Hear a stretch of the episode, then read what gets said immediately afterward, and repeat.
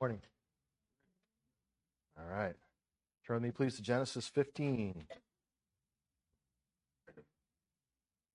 I guess we're just past halfway point in our study of Genesis this, uh, this uh, spring, winter spring.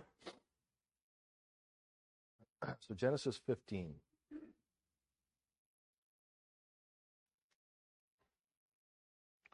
Beginning in verse 1. After these things, the word of the Lord came to Abram in a vision, saying, Do not be afraid, Abram. I am your shield, your exceedingly great reward.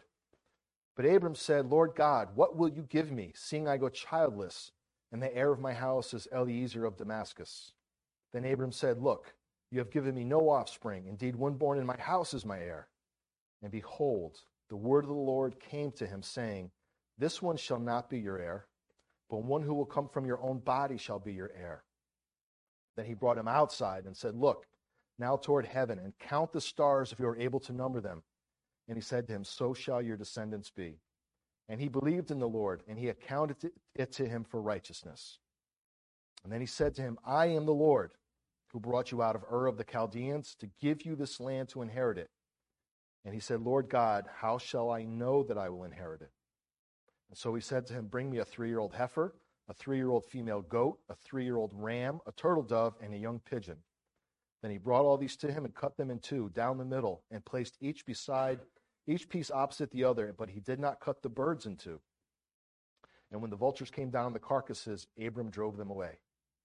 Now, when the sun was going down, a deep sleep fell upon Abram, and behold, horror and great darkness fell upon him.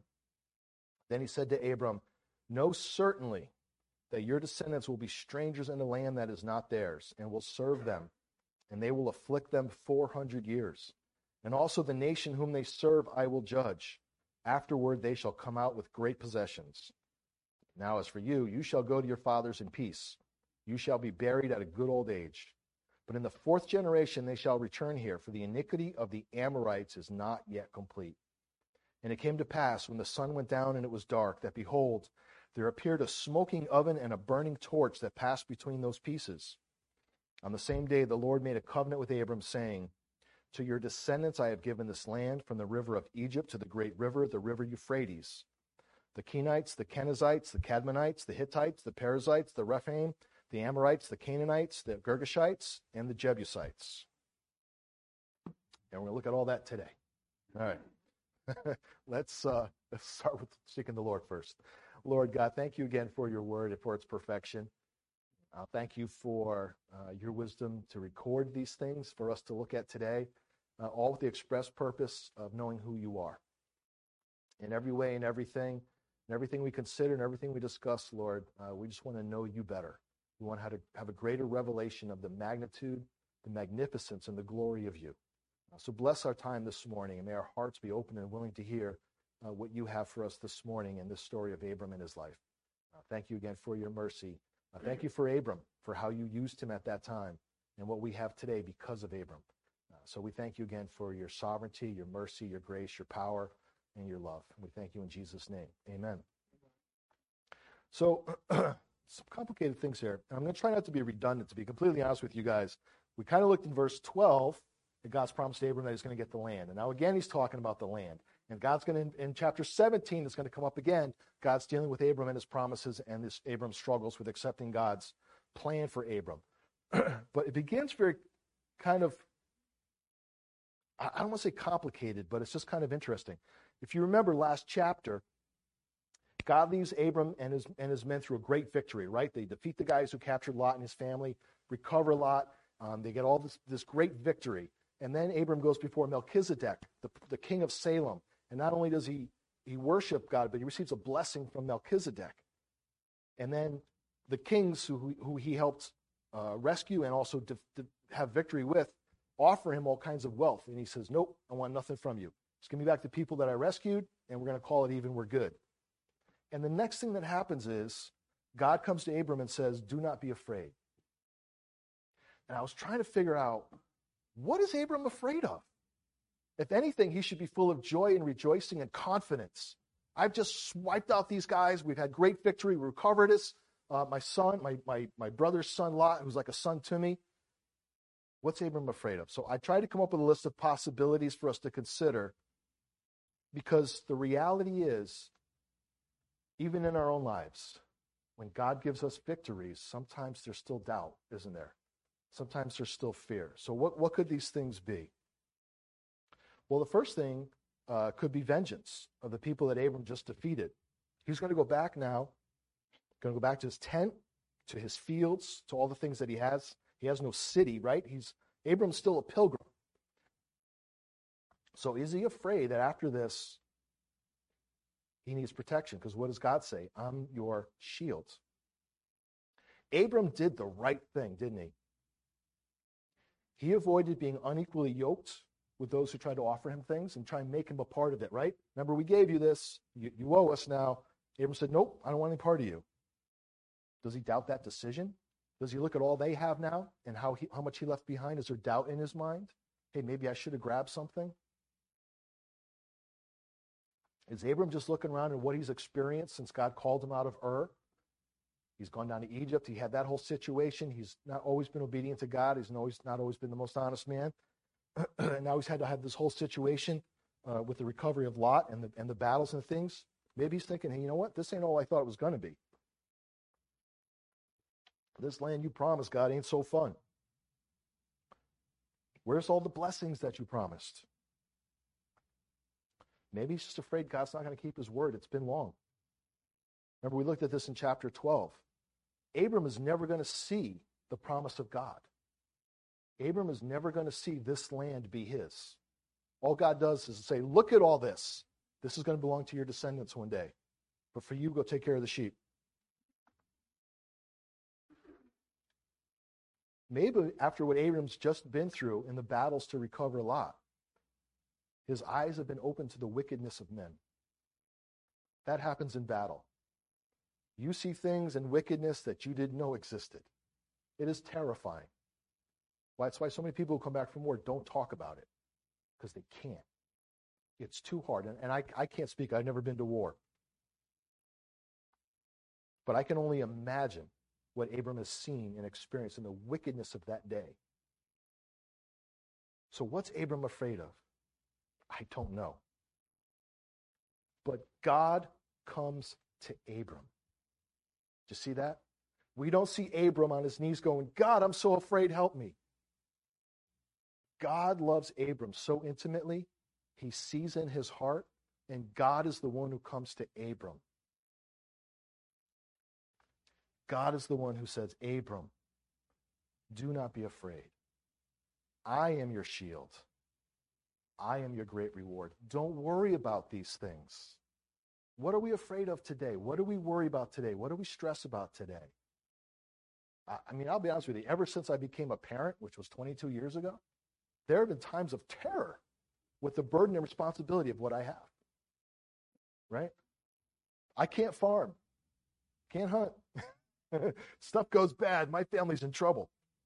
And be like, James, Joe, uh, let's go hunting. I'll just watch. Um, but, but you know, all that stuff weighs on us. But here's the beauty of God in this moment.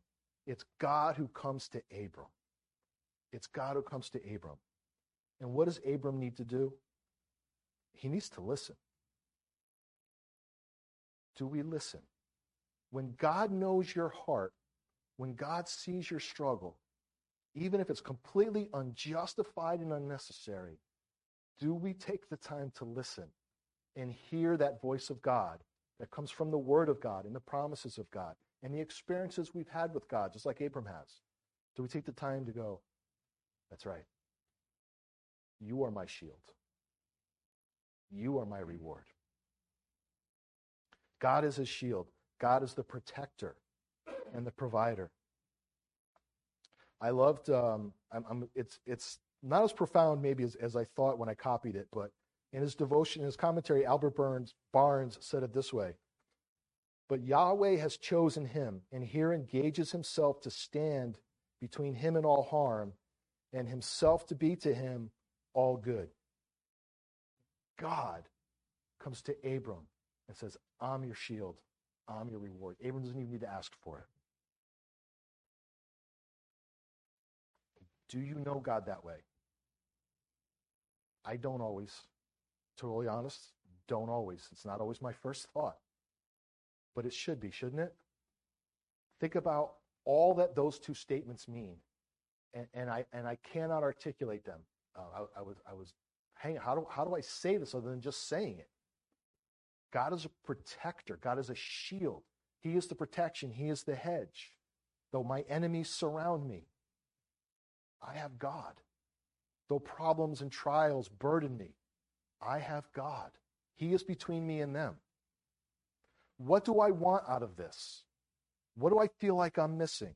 Does Abram look back and see the, all the wealth that they got after that victory and go, man, maybe I should have taken that? And do we forget that God Himself is the great reward? Knowing God is it. That's the beauty and the power and the incredible story for the Christian. Why we get to live life of liberty and hope and peace because we have God.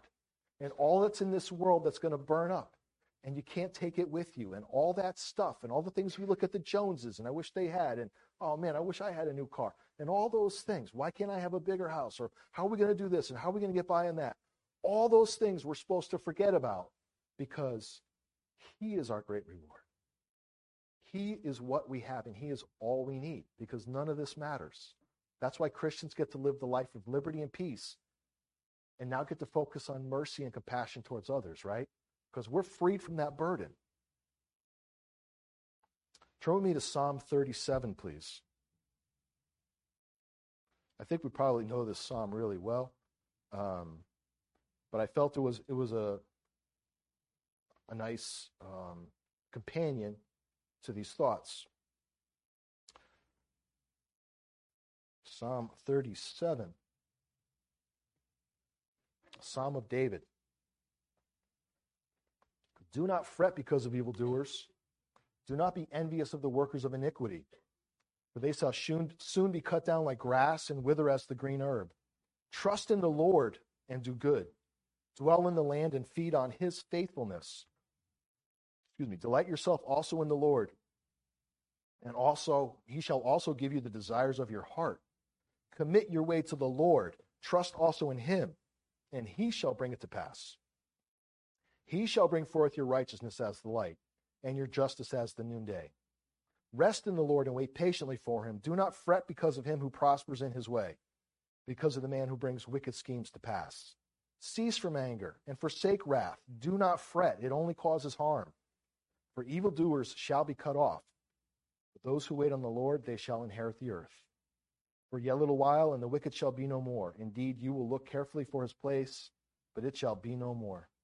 But the meek shall inherit the earth and shall delight themselves in the abundance of peace. The wicked plots against the just and gnashes at him with his teeth. The Lord laughs at him, for he sees that his day is coming. The wicked have drawn the sword and have bent their bow to cast down the poor and needy, to slay those who are of upright conduct. Their sword shall enter their own heart, and their bows shall be broken. A little that a righteous man has is better than the riches of many wicked. For the arms of the wicked shall be broken, but the Lord upholds the righteous. The Lord knows the days of the upright, and their inheritance shall be forever. They shall not be ashamed in the evil time. In the days of famine they shall be satisfied. But the wicked shall perish, and the enemies of the Lord, like the splendor of the meadow, shall vanish. Into the smoke they shall vanish away. I'm going to stop there. I could keep going. Um, but you see the promises for having a relationship with God. All that comes from that when He's the reward, when He's our focus, when He's our joy when He's our joy. The joy of the Lord is our strength, not what we don't have, not what we didn't get. It's an imperative. It's not an option, it's not a suggestion. It's an imperative that we daily and consistently remind ourselves that He is our reward and blessing, not trophies here, and certainly not worries here. We can rest our head at night because we are guaranteed our relationship with the God of the universe is secure, and He is the one that brings us all hope. Let our testimony be the one that's not a fear, for He is our shield. Let our testimony not be a fear for recognition, for He is our reward. Let it not be a fear of poverty or need. He is what we need, and He gives Himself abundantly and generously. So, when, like God speaks to Abe, we need to be listening. We need to be listening. And so, going back to Genesis, in his maturity, right? Um, Abram has just a great spiritually mature response, the perfect one that every Christian should have. He says, God, what will you give me?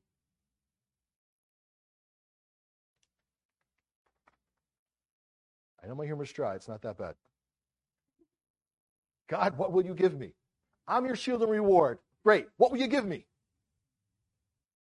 You know, it sounds childish, doesn't it? It sounds petulant. I want, I want, I want, I want. I want more. But you know, I saw something deeper in this when I looked at it. And don't forget God's patience with Abram. Through the whole life of Abram, God is consistently patient with Abram. So, though we could justifiably say Abram lacks the mature faith to just say, You said it, God, I believe it, let's go. He still goes, What are you going to give me?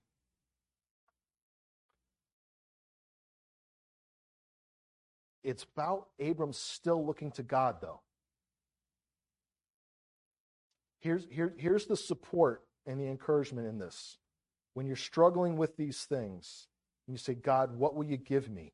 You made this promise to me, but what are you going to give me so that I know? It's still to God that he looks. There's going to be a point later on where Abram's going to take some things into his own hands. He ends up with Ishmael, right? That's another problem another day.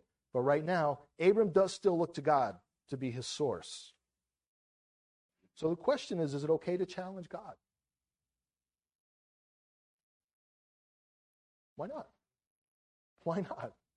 That's how you deepen your relationship. I think I've probably talked about this a million times, but I feel very, very passionately that it's the wrestling with God, right? It's the wrestling with God that deepens your intimacy. If you just take things at this kind of superficial, da la di da kind of airheaded way, how do you actually get to know God better? It's when you go to God when you're struggling, going, God, I don't understand this. I believe in you, but I'm not seeing it. Help me see. Help me understand. God, I want to know what you're doing. That's how you get to know God better. There is a difference between a doubt that denies God or God's promise and, and a questioning and a struggle that still desires and hopes for God's promise. Abram's still looking to God. He's his sole source of promise in this. So you can wrestle with God. It's okay. God expects it. He knows we're not perfect. He knows we struggle with these things. That's why he went to Abram in the first place. Question is can you accept what he offers? So Abram struggles with God. But God says, look, don't worry about Eliezer. That's not going to be your, your offspring. That's not going to be your heir. I'm still going to bring one from your own body. I forgot to write down how many years this has been in Abram's life since he called him out of Ur, but I do know that it's still 15 years before Isaac is going to be born. And we talked about this before. The patient waiting for God. The patient waiting for God. We cannot compromise what we expect from God and take things in our own hands. God reminds, I still have a plan. Actually, there's going to be a reason why some of this happens that we'll see come up in the in the chapter. But God is faithful to his commitment and to his promise. He, he's, he is the same yesterday, today, and tomorrow. He, there's no shadow of churning. God's promises are true. If you feel God's given you a promise, then just wait on it. We have to trust and wrestle with him if you have to. But do not take matters into our own hands. We cannot do that because that only brings disaster and chaos. Look what God tells him. Now, remember before, was it two chapters ago or last chapter? God says, Your people are going to be numbered greater than the sand. Can't number sand. You can't number sand. Now he says, Look at the stars. See the patience of God with Abram? Look towards the heaven and count the stars if you are able to number them. There's a magnitude of the abundance of God's grace and blessings that those who understand it realize that it actually can't be measured. You can't measure it, you can't count it. You have to look at these things. Everything that we have, God has given us to understand the magnitude of his grace. But I, I kind of wonder if we're focusing on counting the stars, are we actually missing what the, what the meaning of the fact that there's so many stars you can't count them means? Why are we sitting around counting stars and trying to figure out how many there are? Missing the point. Missing the point. God says, count the stars if you're able. Well, obviously you're not. So why are you trying? You're missing the point that God's telling you. Don't sit there and be minuscule micromanaging, trying to count everything. Is this a blessing? Is this not a blessing? Is this one? Is this one? Is this one? We're being small minded. We're being short sighted. God gives markers.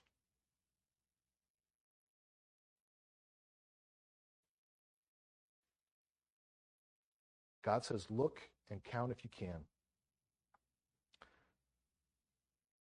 This made me think um, about the signs that God gives to show what he does. And I always love the, the, the sign to me, um, and, and, you may have something different, um, but my heart always goes to the empty tomb. I still see the same, same, the promise of God. What are we trying to measure? What are we trying to understand how great God is and what he does? Like Abram looked at the stars, like Abram looked at the sand, we get to look at the empty tomb. Remember who God is and what he does and how he does things. Remember the magnitude and the power of his blessing. Now, what we have in Jesus Christ.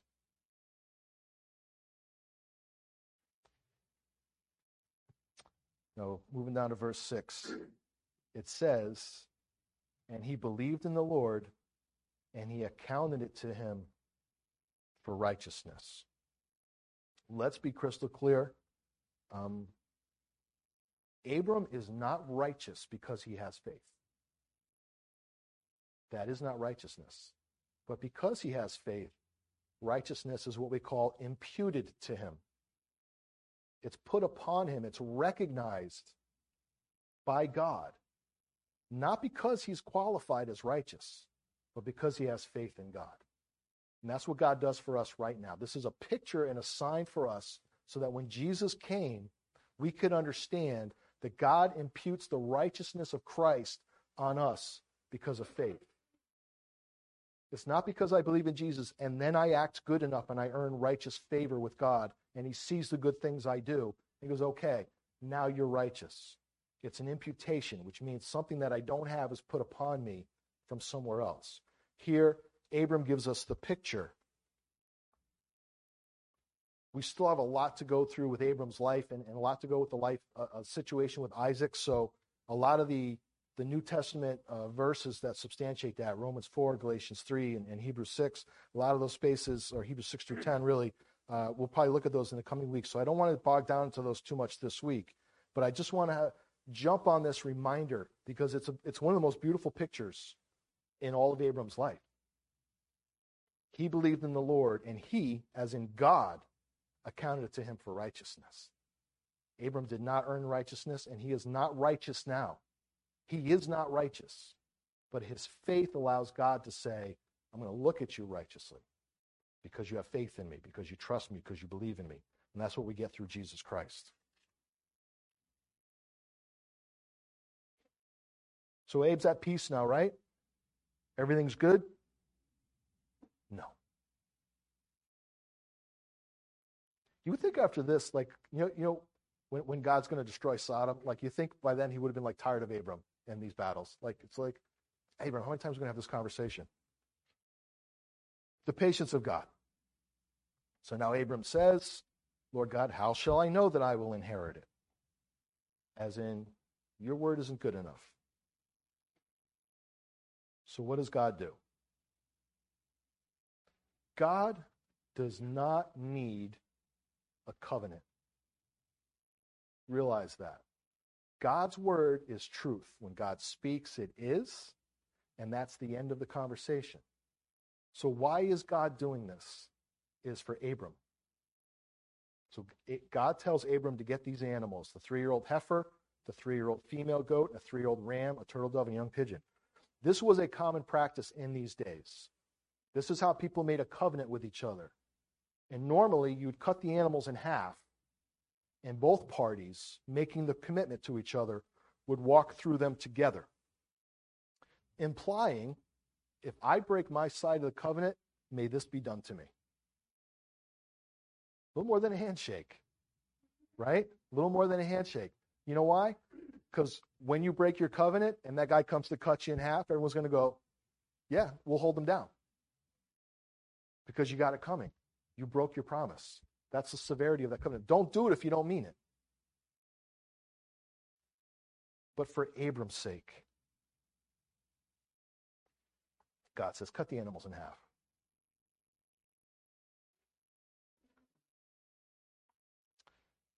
The animals he tells him to get are not the same that are used in the temple. This is not a symbol of burnt sacrifice and offering because they're different. What's used in the burnt sacrifice? A bull. What's a bull? It's a boy cow. What's a heifer? It's a girl cow. They're not the same. We can establish that those are different things, right? Boy cow, girl cow, they're different, right? We're all going in agreement with that? All right, good. We don't need to discuss any further, right? We're in agreement, right? Okay, good. All right, good. But here, here's what's interesting. He says, Get me a three year old. Get me a three year old. Because a three year old is an indication of maturity. That's at the point that the animal's considered grown. How many years did Jesus have to do his ministry? Three years. Where did Jesus go after that? To the cross. Was that not the symbol of God's covenant with us? That he would sacrifice his only son? That whoever believes shall not perish but have everlasting life? Is that not the sign? Who passes through these, these animals? Is Abram? Is Abram part of this covenant? Absolutely not. If you're God, would you make a covenant with a guy like Abram? Not the kind of guy I want to make a deal with. He's, I don't trust Abram. No, thank you. All God needs is God. And that's for Abram's sake. Only God passes through.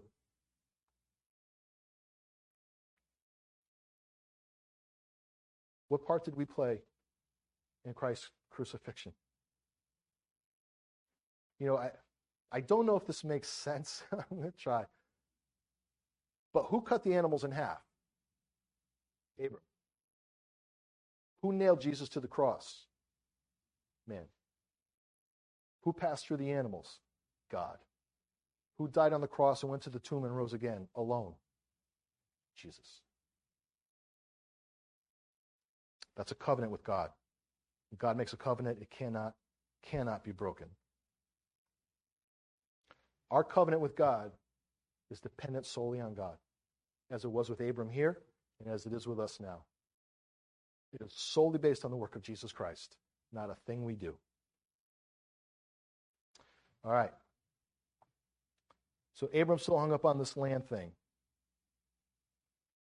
And God says in verse 13, Know certainly that your descendants will be strangers in a land that is not theirs and will serve them, and they will afflict them 400 years. When God says know certainly, you can accept that as a fact, right?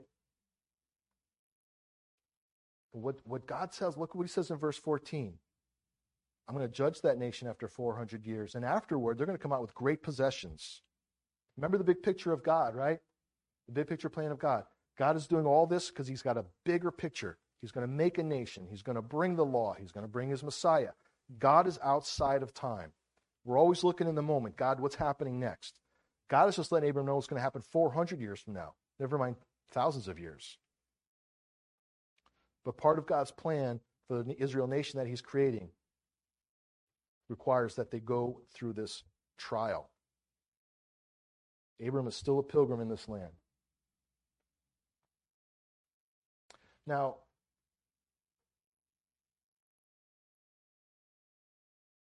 look at verse 16. God says this. Now, God tells Abram in 15, look, you're going to go to your fathers in peace, and you're going to be buried at a good old age. In fact, we looked at that land in, in uh, chapter 12. But in the fourth generation, they shall return here. Look what he says For the iniquity of the Amorites is not yet complete. The iniquity of the Amorites, what does that have to do with Abram and the children of God and, his, and the Israelites? Well, we would think normally nothing. But again, the big picture with God. God has a plan for the Amorites as well. The Amorites are actually going to be the ones who do not allow the Israelites to pass through.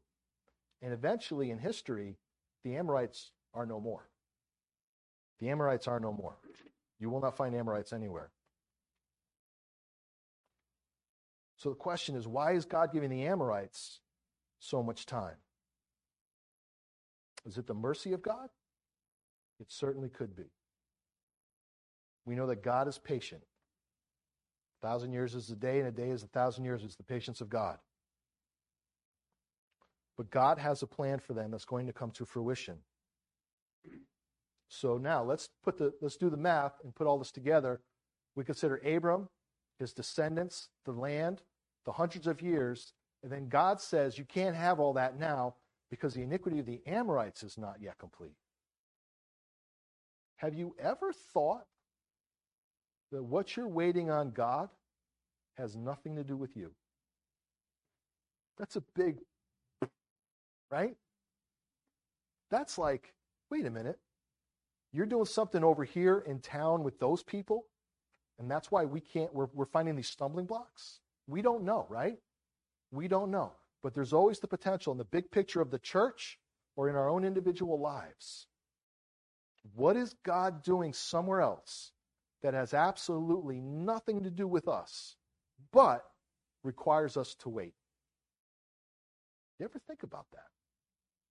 I'll encourage you as you wait on God.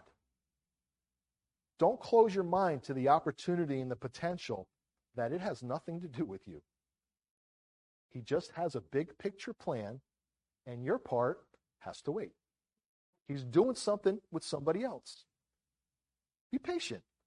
Don't be the petulant child like Abram. Trust God. Maybe it has something to do with you. Maybe it's a discipline issue. Maybe it's a sin issue. I don't know. But I certainly can see here there's the potential and the opportunity that it has nothing to do with you. So do, do we shake our fist at God and say, How dare you make me wait? Or just say, God, I trust you. God, I trust you. I see what you've done throughout history. I've seen what you've done. I know who you are. So now I trust you.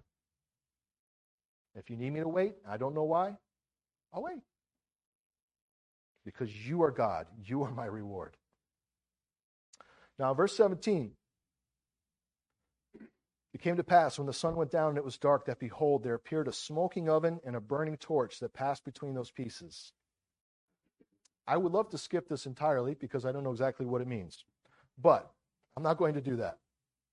I will tell you these two things. One, for me personally, when scripture gives an image and is not crystal clear exact what it means, I don't like to jump up and say, well, this is what it means, because I don't know. And I'm not going to be that arrogant.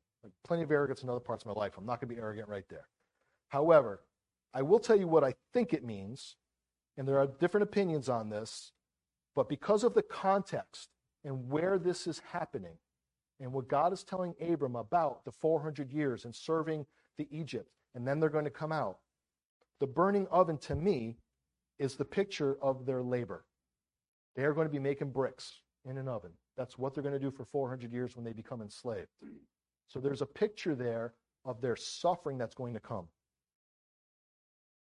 And I see the burning torch is God leading them out. That's what it means to me in the context. If you see something else, that's great. I might even love to hear it from you if you if you have think something that you think it is. Um, I don't I don't see the relationship. Some people think it has something to do a, a picture, a premonition of the burning bush. I personally don't see that. That doesn't mean it's wrong. I'm just saying I don't I don't see that. If you see something else that encourages you and inspires you, then that's awesome. But because of the context, this is what I see. The suffering, the work that they're going to have to do, the labor that they're going to be enslaved to, and then God's presence, God leading them out because he's keeping his word to Abram. So we know this in verse 18. On the same day, the Lord made a covenant with Abram. Now, from 18 to 21, all this land is only under the possession of Israel from David into Solomon, under Solomon. After that, Israel never has all this land, before or after. Never and to this day. They've never had this land. What is the what is the urgency with having land? I think that's the other big question I have in this. What's the big stress with having to have land? You need a place to be a nation. You have to be identified. You have to exist somewhere. And this is where God has planned them to be. Keep in mind, I've, I've said this multiple times Abram is a pilgrim. Do you know what we are today, right now? We're pilgrims. This is not our home. We get these churches that we get to meet in. So it's symbolic and it's a picture and it's an experience of what it's going to be like in the fullness of God when we're where we're supposed to be, when we have our promised land. But we're pilgrims like Abram. Keep in mind, hold on to this. The church is a nation. The church does have a place. It's not here. We have a place that we're going to be where we'll all be gathered. And it's paradise. And it's amazing. And I can't even describe it and do it justice. But you know what? We do have a place. We do have a place that God's prepared for us. But keep in mind that it's God who establishes, confirms, and upholds his covenant. We have no part in it other than enjoying, enjoying it and being the recipient. And with Christ, it's when he said, This is my blood. This is how I make a covenant with you.